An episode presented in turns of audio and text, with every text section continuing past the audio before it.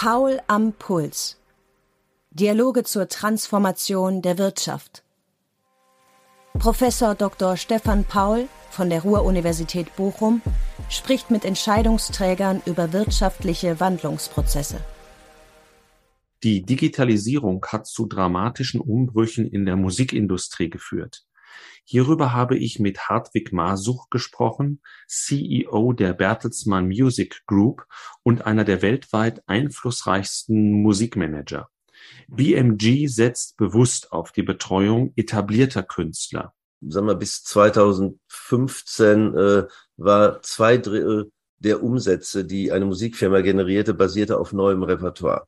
Und zwar hatte das natürlich mit der Tatsache zu tun, dass vor Streaming, vor Spotify der Musikkonsum des älteren, gereiften Menschen überhaupt keine Monetarisierung mehr erzeugte, weil ich bin an mein Regal gegangen, habe mir meine Lieblingsplatte von oder CD von 1972 da rausgezogen, habe die abgespielt, hatte also null Impact auf die Umsätze der Spieler in der Musikindustrie. So alle paar Jahre wurden mal neue technische Formate eingeführt oder eine Best-of, dann bewegte sich das so ein bisschen. Aber 2/3 der Umsätze stammten aus neuem Repertoire.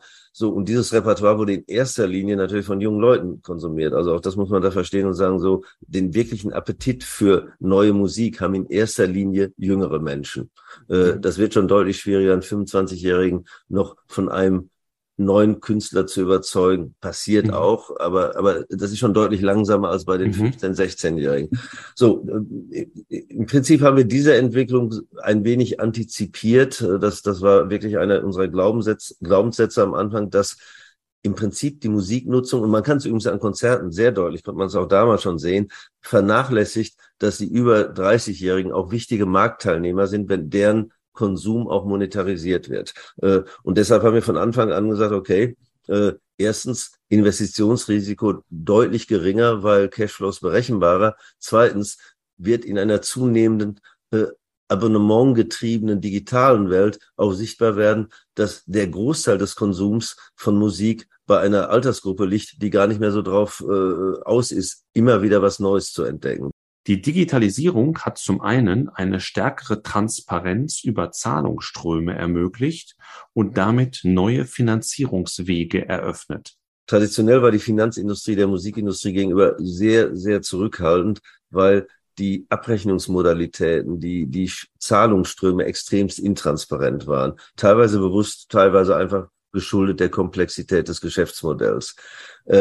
Digitalisierung hat das jetzt einfacher gemacht, was natürlich dann zu der Überlegung führt aus Seiten der Finanzindustrie. Also wenn, sagen wir, 80% der Rechte oder der Monetarisierung der Rechte über digitale, transparente Kanäle erfolgt, haben wir also deutlich weniger Probleme zu verstehen, was ich kriegen sollte, als in der alten Welt, wo ich über kaputte CDs und zerbrochene CDs und Returns reden musste.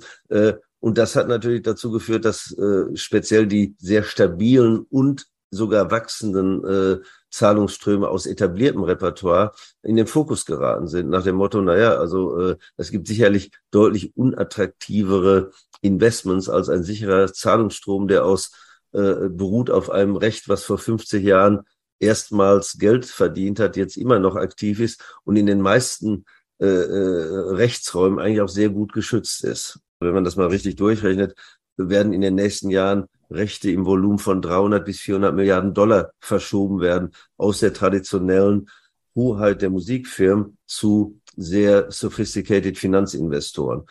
Sehr attraktiv für die, weil es groß ist, weil es sehr berechenbar ist und weil es sehr sicher ist. Zum anderen bildet das Streaming auch die Grundlage einer wirklichen Globalisierung. Das hat natürlich damit zu tun, dass Streaming erstmal überhaupt legitim globale Märkte erschließt. Ja, also wenn man sich die Musikindustrie vor 10 Jahren anguckt, dann waren die Kerngebiete Europa, UK, Nordamerika und Japan. Der Rest waren Märkte, wo es schon sehr schwierig wurde. Da fand zwar auch Konsum statt, aber die Zahlungsströme in die richtige Richtung zu lenken, war in all den anderen Märkten äußerst schwierig, weil, das kann man sich vorstellen, in großen nehmen sie einfach nur die ehemalige Sowjetunion, also physisches Produkt da über die Riesenstrecken zu transportieren und verfügbar zu machen, war immer mit Handicaps natürlich versehen und hat auch zu Schwund geführt und so weiter und so fort. Das heißt, Digitalisierung hat jetzt erstmal dazu geführt, dass im Prinzip, ich habe kürzlich eine Liste von Apple gesehen, die monetarisieren mittlerweile fast 200 Länder, also ich kann sogar Einnahmeströme aus Mali da nachvollziehen. Das ist total neu. Also das ist ein absolut neues Phänomen, dass erstmal Wachstum durch zunehmende Globalisierung da entsteht. Also dass man eben feststellt, ja, es gibt eigentlich in jedem Land der Welt, egal wie unwahrscheinlich einem das erstmal vorkommt, Menschen, die schon mobile Endgeräte haben und darüber Musik konsumieren.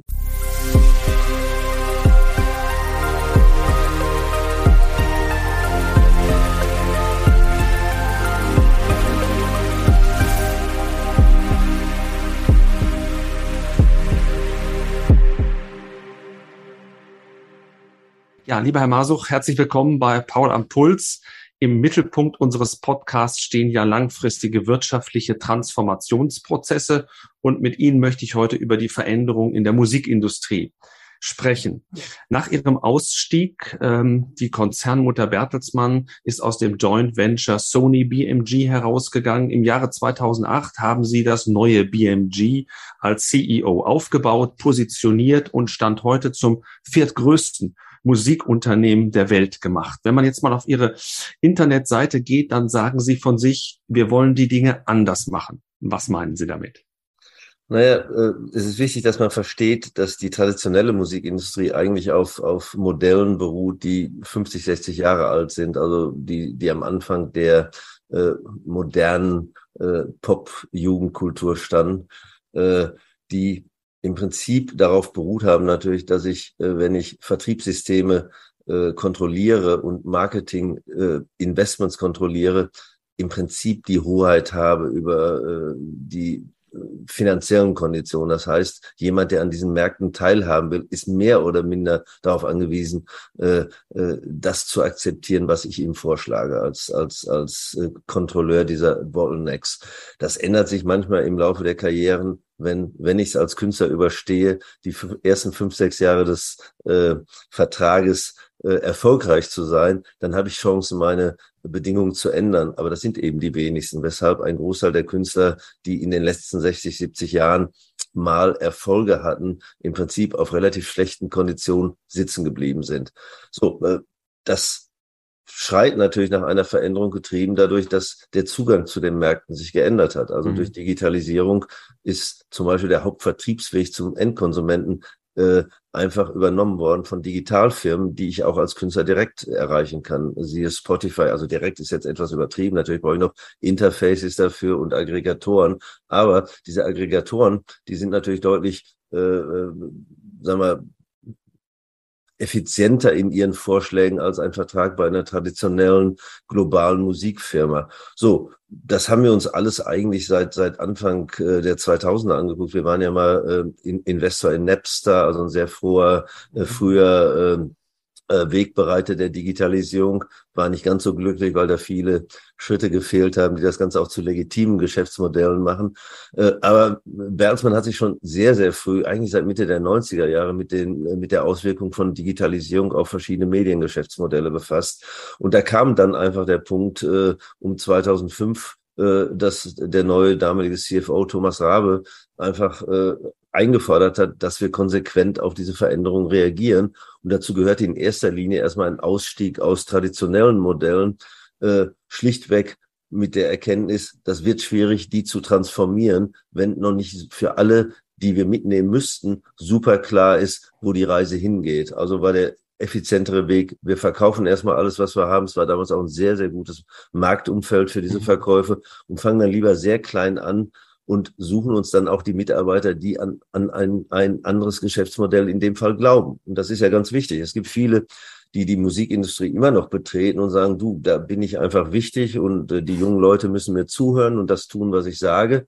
Das ist halt eine andere Sichtweise, als zu sagen, ich will ein effizienter Dienstleister für die Kulturschaffenden sein. Da muss man auch die richtigen Leute für finden und da kann man nicht von ausgehen, wenn man eine Firma von 6.000, 7.000 Mitarbeitern in eine neue Richtung schickt, dass alle 6.000, 7.000 Mitarbeiter dann in die gleiche Richtung gehen werden. Da war es also deutlich der bessere Weg und stringentere Weg zu sagen, Verkauf, Neuanfang. Und dieser Neuanfang, was bedeutet das konkret? Man sollte ja meinen, dass sich Künstler heute auch durch die Möglichkeiten der Digitalisierung selbst ganz gut vermarkten können. Welches Paket bieten Sie den Künstlern an, was ihnen Mehrwert dann bedeutet? Naja, man muss immer so die Wertschöpfungskette im Musikgeschäft so ein bisschen auseinandernehmen und sagen, da gibt's verschiedene Bereiche, die unterschiedlich angesprochen werden müssen. Da ist einmal der Vertriebsbereich, sehr stark beeinflusst durch Digitalisierung, viel globaler geworden. Aber ja, kann ich als Künstler im Zweifelsfall direkt Zugriff drauf nehmen.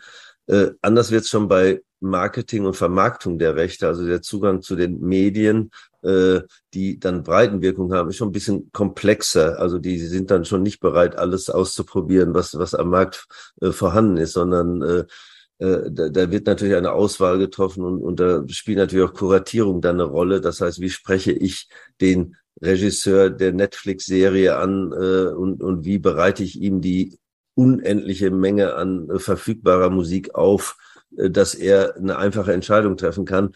Das sind schon mal zwei Bereiche, die natürlich sehr unterschiedliche Charakteristiken haben. Der eine endlos fragmentierbar, der andere wird immer etwas spitzer aufgestellt sein und da muss man dann auch die richtigen Teams haben, um das Repertoire für diese Nutzung aufzubereiten. Dritter Bereich, ganz wichtig, ist Finanzierung. Das alles, wenn ich das selbst mache, bin ich darauf angewiesen, dass meine Eltern die Schecks bezahlen, denn die Schecks ausstellen, denn die lokale Volksbank wird nicht in eine neue Band investieren und sagen, naja, um einen globalen Launch hier hinzukriegen, müssen wir mindestens 100.000 Euro in die Hand nehmen. Hier ist der Vertrag. Also das ist auch eine sehr wichtige Rolle der Musikindustrie, natürlich die Finanzierung von Repertoire. Ist es richtig, dass Sie sich schon länger auf die Betreuung etablierter Künstler konzentrieren? Würde ja betriebswirtschaftlich auch Sinn machen. Haben wir stabilere Cashflows? Ja. Haben wir nicht so risikoreiche Investments wie bei Neukünstlern? Trifft das zu? Ist das der Schlüssel zum Erfolg? Naja, das ist ja der Schlüssel zum Erfolg und das ist einfach auch eine interessante Differenzierung, die wir sehr früh eingeschlagen haben. Also wenn man sich mal die Musikindustrie anguckt, also bis 2015 war 2/3 der Umsätze, die eine Musikfirma generierte, basierte auf neuem Repertoire.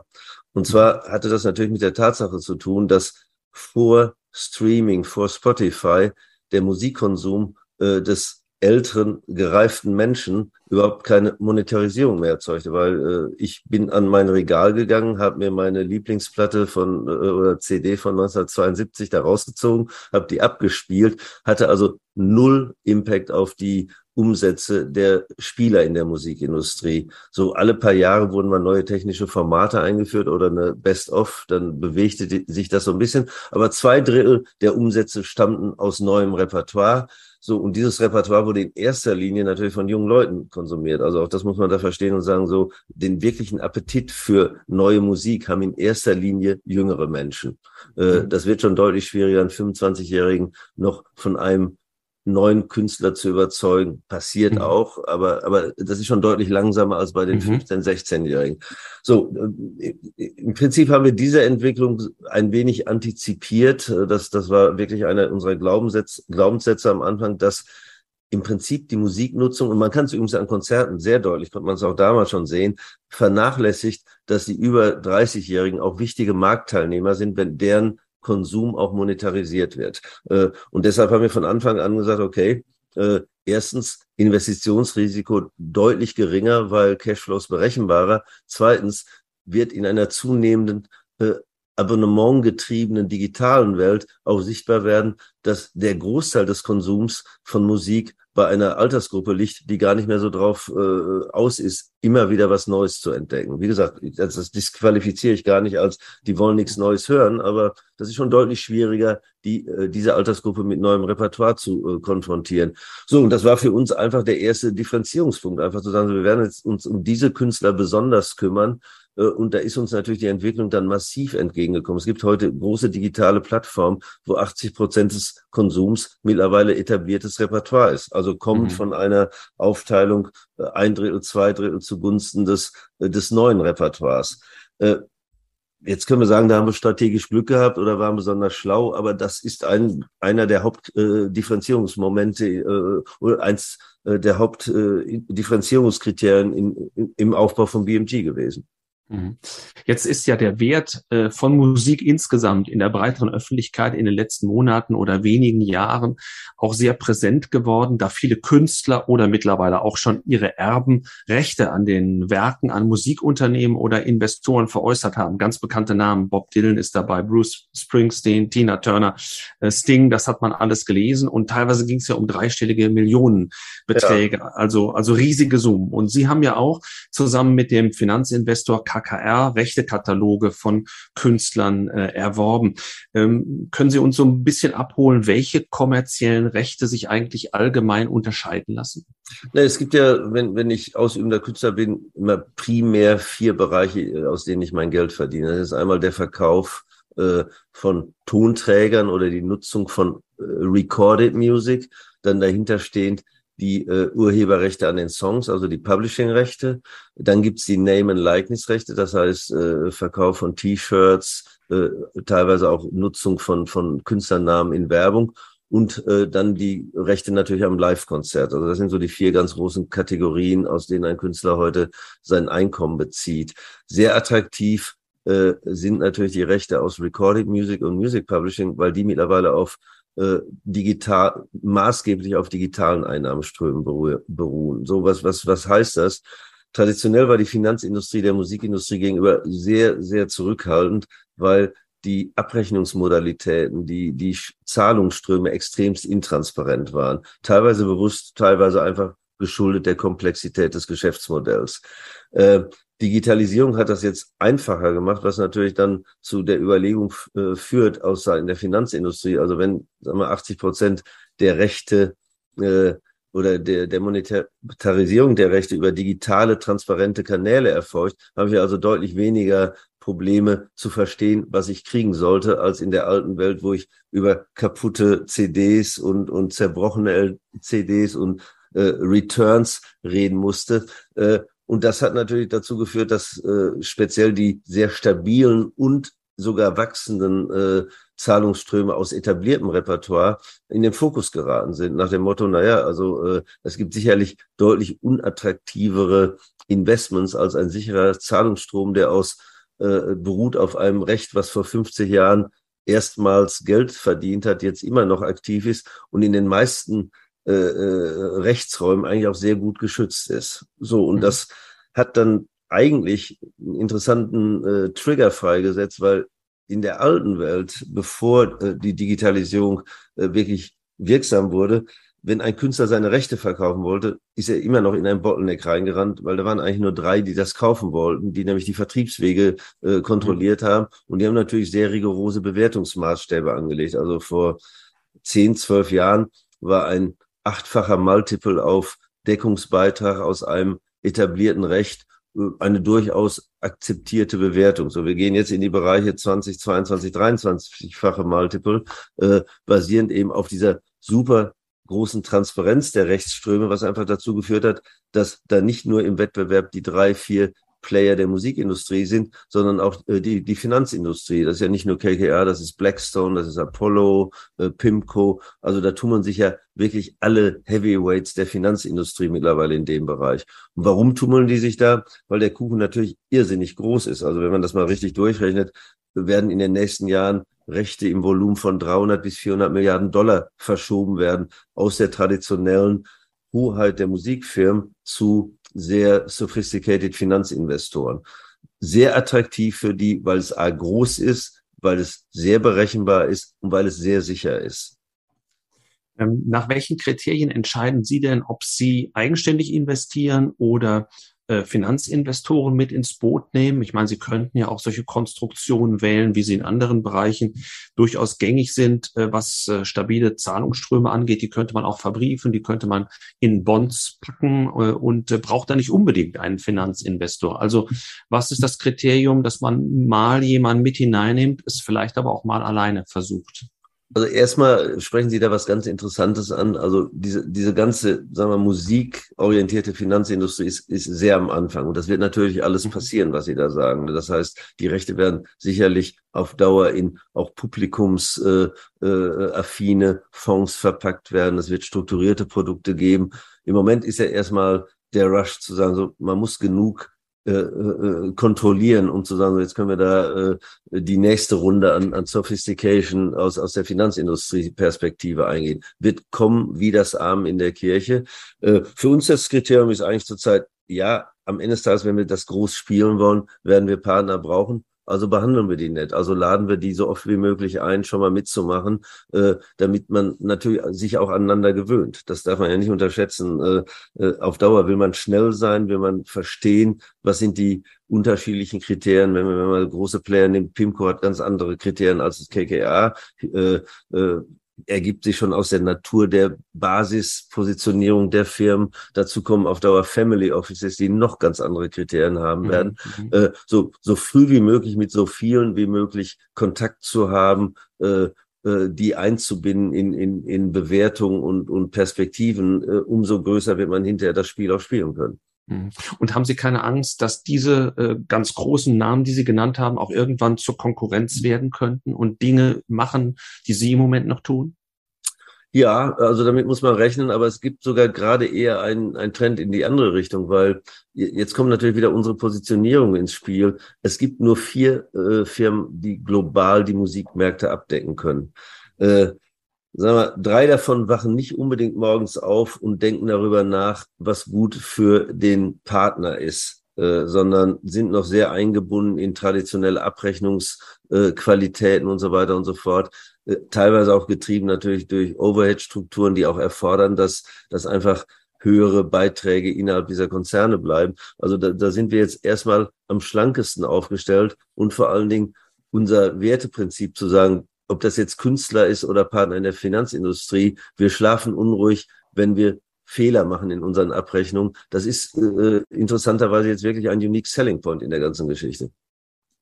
Also Effizienz, Wertesystem, wir halten das Befinden unseres Kunden für ein absolut wichtiges Kriterium. Mhm. Das Streaming haben Sie ja schon angesprochen und das hat Ihrer Branche in den letzten Jahren sehr attraktive Wachstumsraten beschert. Liegen hier die größten Potenziale für Wachstum im Streaming-Bereich?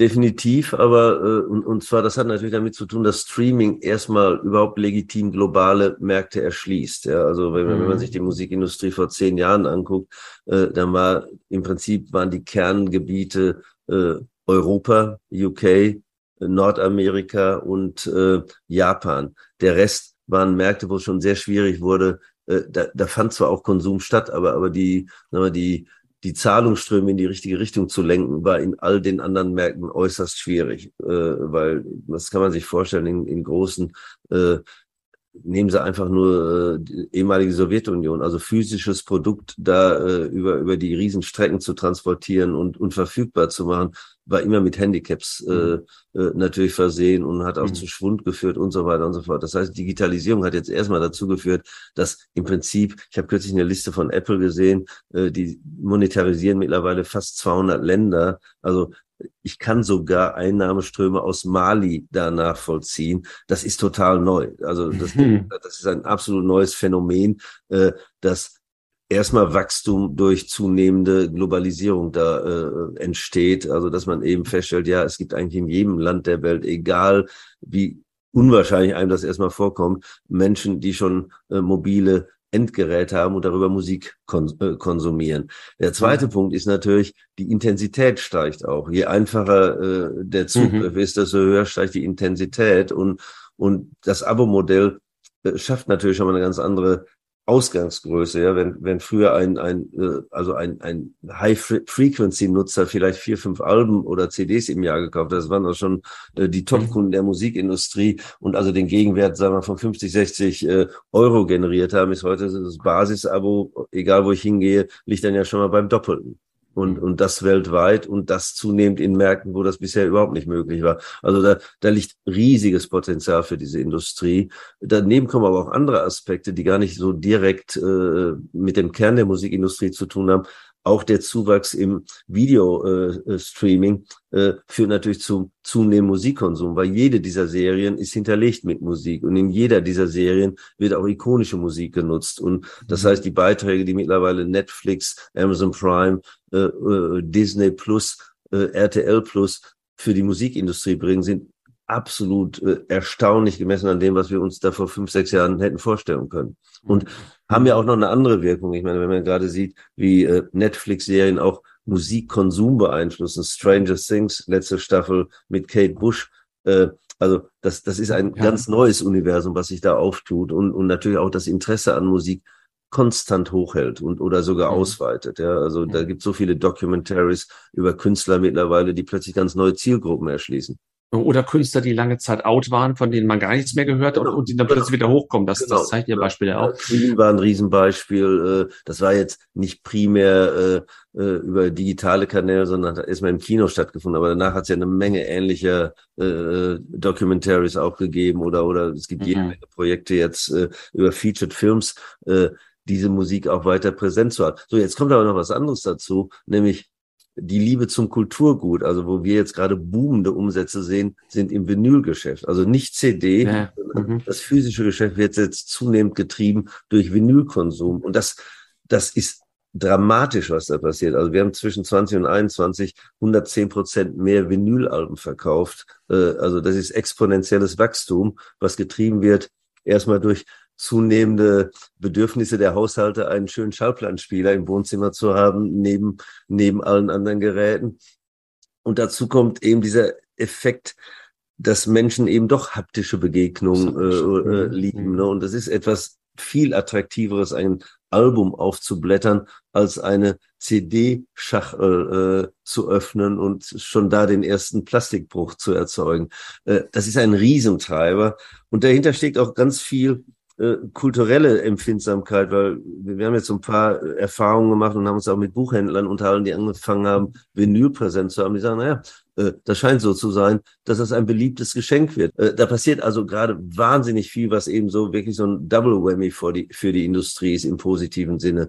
Digitalisierung, Globalisierung, Überdigitalisierung und plötzlich ein zunehmend explodierendes physisches Geschäft. So ein ähnlicher Trend wie im Fotobereich, da gibt es jetzt ja plötzlich auch wieder ganz viele Sofortbildkameras, Sofortbilder, die man eben auch rumzeigen, verschenken kann. Das ist ja auch dieses Haptische. Aber nach dem, was Sie eingangs sagten, ich glaube, dann haben wir aber auch einen falschen Blick auf die Globalisierung gehabt, weil wir immer dachten, Musik, das ist auf jeden Fall global. Aber das, was Sie beschreiben, das waren ja nur bestimmte Märkte, die dann wirklich erschlossen wurden. Zumindest so, dass man es auch ökonomisch nachvollziehen konnte. Und heute haben wir die Transparenz über viel mehr Märkte. Ich gebe Ihnen mal ein Beispiel. Also wenn ich mir jetzt einfach mal Russland angucke, also wir reden noch niemals über Sowjetunion. Ich gucke mir Russland an.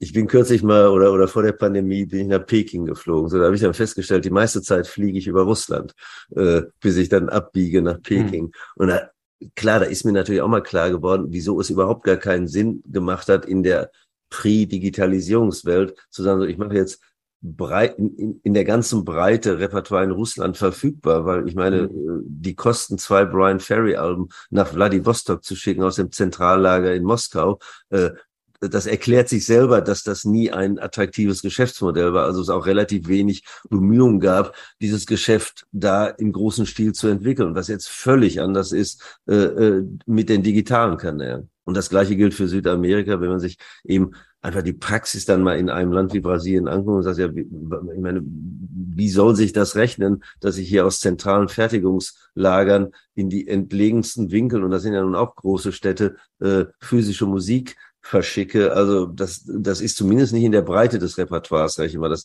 gelingt dann mal für One Direction oder vorher Queen, aber bestimmt nicht für sagen wir, die Fragmentierung des Repertoires. Jetzt werden Streaming-Dienste, zum Beispiel auch Spotify, Sie haben ihn genannt, öffentlich kritisiert für die Künstlervergütung, auch für die intransparente Künstlerkuratierung. Und die Streaming-Dienste verweisen wiederum so ein bisschen dann auf die Musikunternehmen. Wenn man mal überlegt, wohin geht die Welt, welche alternativen Methoden auch der Abrechnung in der Streaming-Welt können Sie sich vorstellen? Naja, also fangen wir mal vielleicht bei dem Grundvorwurf an Richtung YouTube oder Spotify. Die Vergütung ist nicht angemessen, das stimmt einfach nicht. Ne? Also wenn ich sehe, 75% der Umsätze, grosso modo, werden an die Rechteinhaber gezahlt, dann ist das schon mal, finde ich das schon mal sehr attraktiv, weil am Ende des Tages, wie gesagt, da werden weltweite Vertriebssysteme aufgestellt. Jetzt kann man auch bei den meisten digitalen Services sagen, so, die sind jetzt nicht übermaßen profitabel, also scheint das angemessen zu sein. Die wirkliche Frage dahinter ist natürlich, was passiert, sobald der digitale Service Provider an die Rechteinhaber abgerechnet hat. Und das heißt, das Hauptproblem der Künstler kommt natürlich aus der nächsten Stufe, also sozusagen so, jetzt sind 75% der Umsätze von Spotify an meinen Schallplatten, an mein Label gegangen, und wieso kommen jetzt nur 6% davon bei mir an oder 5%?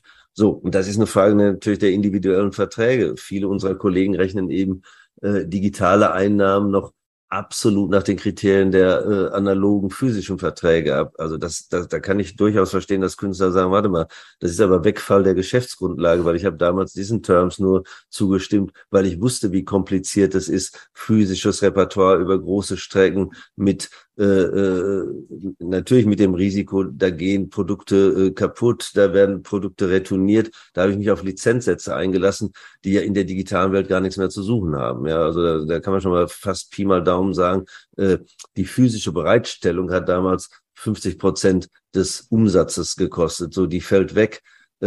Absolut fraglich, wieso dieser Benefit einfach nur dem Ursprungslabel zufließen soll. Und da gibt es ja auch durchaus jetzt sehr aggressive Bemühungen in England im Parlament, und ich denke, das wird auch in Deutschland und den USA sehr schnell jetzt anfangen, einfach zu sagen, warte mal, da wird eine Position ausgenutzt, die durch nichts zu rechtfertigen ist. Also wir müssen da eingreifen, um die Marktteilnehmer zu einem rationalen Verhalten zu zwingen und zu verhindern, dass die ihre Marktstellung oder alte Verträge ausnutzen. Also da gibt's relativ viele sehr, sehr, sehr laute Stimmen jetzt zu dem Thema, speziell große Künstler, die gar nicht unter dem Problem leiden, weil die ihre Verträge nachverhandeln konnten, die sich da sehr stark machen. Also in England, die Hearings waren ja wirklich beeindruckend, wie geschlossen die Künstler da auftreten und sagen, das hat jetzt nichts mehr mit freier Marktwirtschaft zu tun, sondern hier wird einfach eine Situation ausgenutzt, die sich für die sich die Eingangsbedingungen so dramatisch verändert haben, da kann man wirklich nicht verlangen, dass der kleine Künstler, der mal 1970 einen Hit hatte, jetzt mit einem Riesenaufwand an Anwälten versuchen soll, seine Rechte durchzusetzen. Vielleicht nochmal zum Inhaltlichen der Musik, denn die Popularität von Streaming-Diensten führt jetzt ja teilweise dazu, dass Künstler beginnen, ja, ich sag mal, algorithmusaffinere Musik, kürzere Songs, ein bestimmtes Mastering zu produzieren. Wie sehen Sie das als Musikfan? Naja, das sehe ich völlig entspannt, weil diese Künstler oder diese Art, auf Musik zu gucken, hat es eigentlich immer gegeben. Früher wurde dann MTV-affin produziert, davor wurde Radio-affin produziert.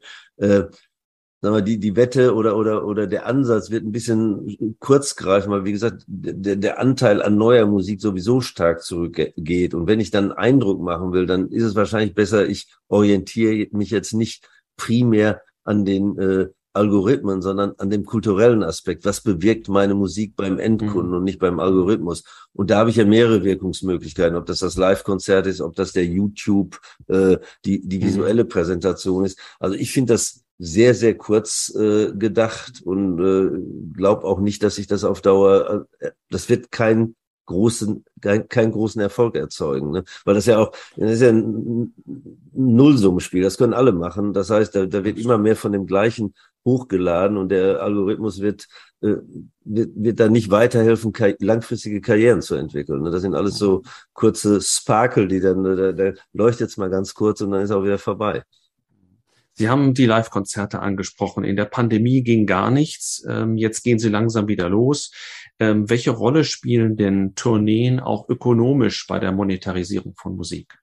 Naja, der größte globale Umsatzanteil, wenn ich Musikgeschäft holistisch sehe, ist das Live-Geschäft. Ja? Also das ist also deutlich größer als das Label-Geschäft. In Deutschland ist ungefähr 50-50, aber zum Beispiel in den USA ist das Live-Geschäft mit Abstand relevanter als das Recorded-Music-Geschäft. Und und das kommt jetzt so langsam wieder in die Gänge, aber da ist natürlich, also würde ich mal sagen, gerade hier in Deutschland, auch versäumt worden, sich mal mit zu befassen, wie arbeitsmarktwirksam das ist, wie überlebenswichtig die Strukturen sind. Also da ist viel Geld für alles Mögliche ausgegeben worden, um gerade die kleinen Zulieferer, das ist ja ein sehr, sehr fragmentiert, kleinteiliges Geschäft, sind doch total im Regen stehen gelassen worden. Ja, und das muss man auch wirklich mal gerade an die lautstarken Kulturpolitiker adressieren und sagen, da hätte man etwas lauter für genau diese vielleicht nicht so visiblen Marktteilnehmer reden müssen. Ja, also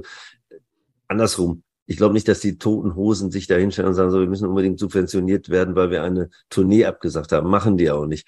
Aber deren Infrastruktur darunter, die kleinen Firmen, die Transporter organisieren, die Bühnen aufbauen und so weiter und so fort, die sind eigentlich wirklich sträflich vernachlässigt worden.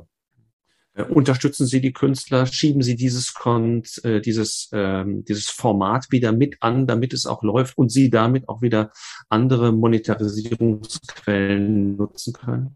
Ja, wir sind sogar ein halbes Jahr vor Beginn der Pandemie ins Live-Geschäft eingestiegen und haben einen Promoter gekauft, bereuen das aber überhaupt nicht. Das war toll, eben dann zu zeigen, okay, wenn wir uns hier werteorientiert verhalten, dann sorgen wir einfach dafür, dass alle, die da arbeiten, ruhig schlafen können und bereiten uns einfach auf den Neustart vor.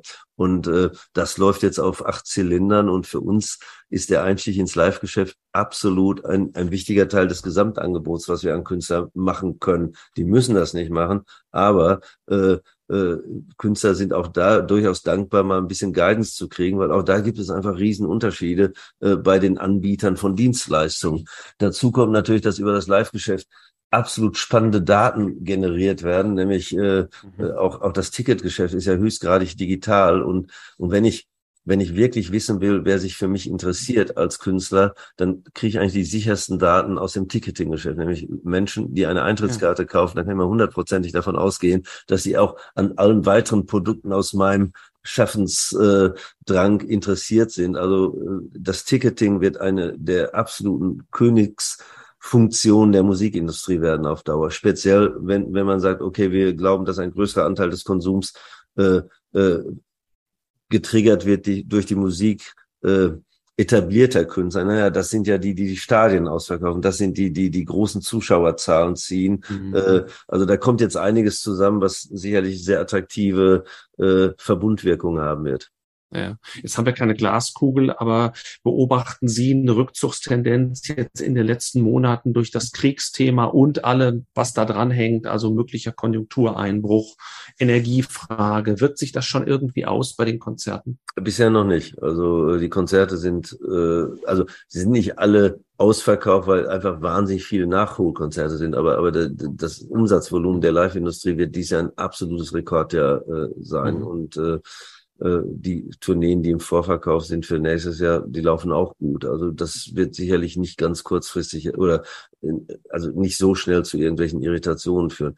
Und vor allen Dingen jetzt global gesehen, und da habe ich natürlich, klar, wir sitzen hier in Deutschland, aber wir sind ja ein globales Unternehmen. Das sind jetzt auch wieder alles Themen, die natürlich schon in Frankreich eine deutlich geringere Rolle spielen, in England so gut wie keine. Also Südeuropa deutlich wenig Impact haben und natürlich überhaupt keinen Impact im nordamerikanischen Markt. Im Gegenteil, wir sehen eigentlich gerade eine zunehmende optimistische Wirtschaftsperspektive in Südamerika, was ja vielleicht vor 3 Jahren oder 2 Jahren eher durchaus mau aussah, weil jetzt die ganze Verschiebung der des Rohstoffresourcing gerade in den südamerikanischen Ländern für extrem viel Optimismus sorgt.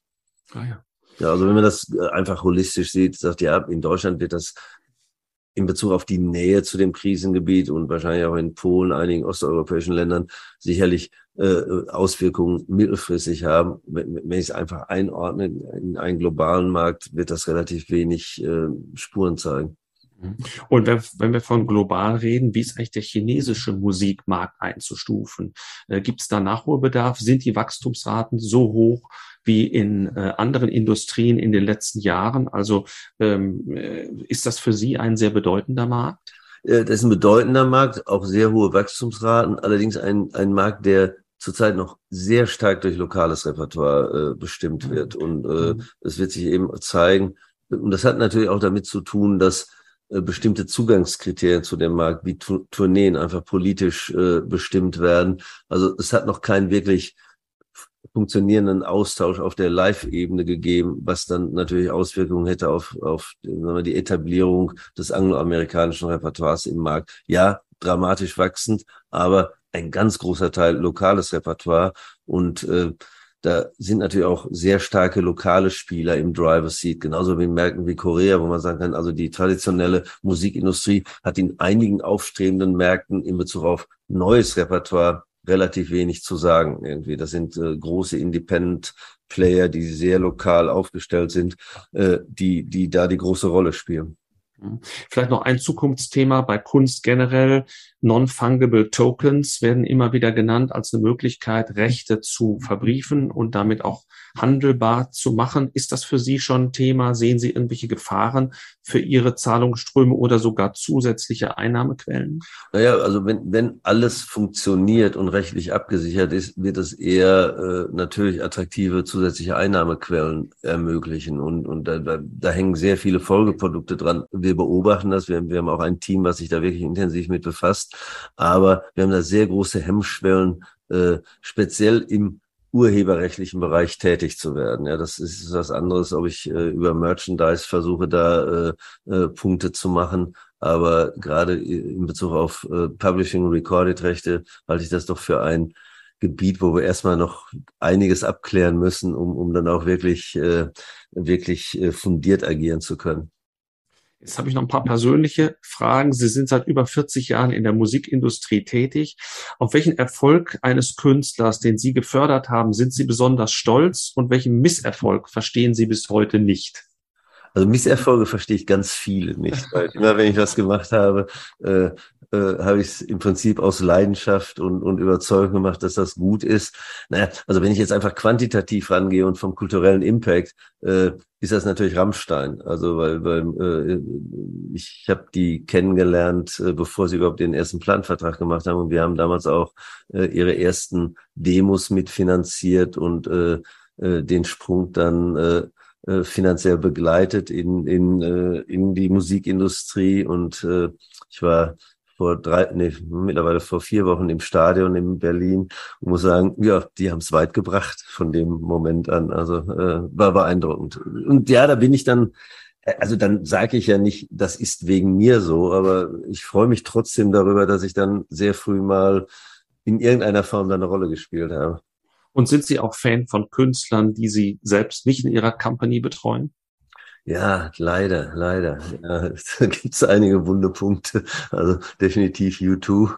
Das ist natürlich Reizthema, Coldplay. Also Sie sehen, ich habe einen etwas rockorientierten Geschmack. Eagles, also wenn wir über die älteren Künstler reden, Clash. Also da gibt es eine Menge, wo ich sagen würde, die würden mir persönlich sehr gut hier reinpassen, weil ich das zu Hause sehr oft höre. Ne? Und wie beeinflusst Ihr eigener Musikgeschmack geschäftliche Investitionen, Entscheidungen? Es wird wahrscheinlich sehr diverse große Teams geben, die letztlich die Entscheidung treffen, den Künstler nehmen wir unter Vertrag oder auch einen anderen. Wie stark spielt Ihr persönlicher Geschmack dort hinein? Naja, mein persönlicher Geschmack spielt für das Gesamtportfolio der Firma überhaupt keine Rolle, weil völlig richtig, da gibt es einfach breitere Entscheidungsgremien, und da bin ich natürlich auch mir darüber im Klaren, dass ich mit 67 oder demnächst 68 eine ganz andere Wiese abgrase als hier die meisten Mitarbeiter, die um die 30 sind. Und das ist auch völlig gut so. Deshalb, ja, ich habe meine Lieblingsthemen, die alle darauf basieren, womit ich groß geworden bin. Also natürlich verwende ich mehr Zeit darauf, die Rolling Stones bei Laune zu halten, als einen neuen Künstler, der hier vom Team genurst wird und entwickelt wird. Da spielt sich meine Leidenschaft dann so aus, aber das ist dann wirklich nur ein kleiner Teil unseres Gesamtportfolios. Und was ist für Sie die stärkste Motivation, die stärkste Antriebskraft, Ihren Job nicht nur schon lange, sondern auch hoffentlich noch lange zu machen? Naja, mich interessieren zwei Aspekte daran. Wenn Sie da meine Studienvita sehen, ich habe mich sehr früh für Finanzindustrie interessiert. Ich bin ja mehr fast zufällig in die Musikindustrie oder in eine Band reingeraten, aber studiert habe ich in Bochum damals Wirtschaftswissenschaften, Schwerpunkt Banken und Betriebslehre bei Professor Süchting. Und das ist auch etwas, was mich wirklich interessiert. Also ich lese mindestens so viel Financial Times, wie ich irgendeine Musikzeitschrift lese. Mehr sogar, ehrlich gesagt mehr oder was weiß ich, Handelsblatt. Das interessiert mich einfach und das treibt mich auch und das ist natürlich auch eine gute Voraussetzung, dass man das noch ein bisschen länger machen kann, weil das, was man da lernt, dann doch durchaus vielleicht sich etwas weiterentwickelt als der Musikgeschmack. Jetzt fragen unsere Studierenden, die bald auch ins Berufsleben einsteigen, welche Eigenschaften, welche Fähigkeiten sollte man mitbringen, um zukünftig unter diesen sich sehr schnell wandelnden Rahmenbedingungen auch bestehen zu können? Was würden Sie da empfehlen? Naja, also ich finde Leidenschaft sehr wichtig. Also ich meine, wir alle oder wenn ich die Uni verlasse, habe ich ein gutes technisches Rüstzeug gekriegt. Ich glaube, es wird sich, gerade weil sich auch Kommunikationsformen in Firmen ändern, Leidenschaft wird sich immer stärker ausspielen, dass ich das Gefühl habe, der, den ich hier einstelle, der interessiert sich wirklich für die Materie. Also ich glaube, dieses Thema, Hauptsache, also ich mache immer Witze darüber und sage, es gibt Leute, deren Berufswunsch ist Vorstand und es gibt Leute, deren Ziel ist, in einem bestimmten Industriesegment erfolgreich an Produkten zu arbeiten. Ich glaube, zweiteres wird sich immer stärker ausspielen, weil, wie gesagt, das Rüstzeug ist dann doch mehr oder weniger gleich bei allen, was die technischen Voraussetzungen angeht, ob es jetzt Finanzierungskenntnisse sind, ob es Marketingkenntnisse sind. Leidenschaft wird ein Hauptkriterium sein und dann natürlich auch Flexibilität bis hin zu Opportunismus, welche Chance ergreife ich, ne? Also auch da wird man sich heute sicherlich schneller bewegen müssen, weil die Möglichkeiten auch breiter werden. Wir bieten hier Berufsanfängern sehr schnell Zugang zu unseren ausländischen Tochterfirmen an.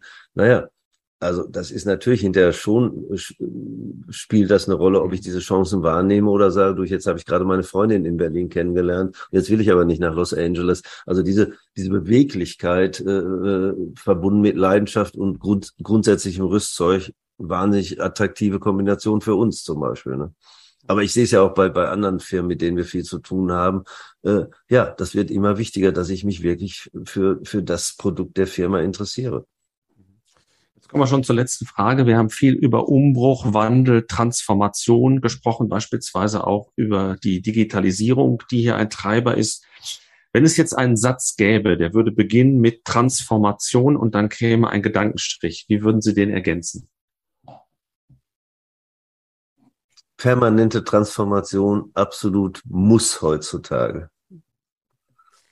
Masuch, ganz, ganz herzlichen Dank, dass wir heute Ihren Puls fühlen durften an dieser Stelle.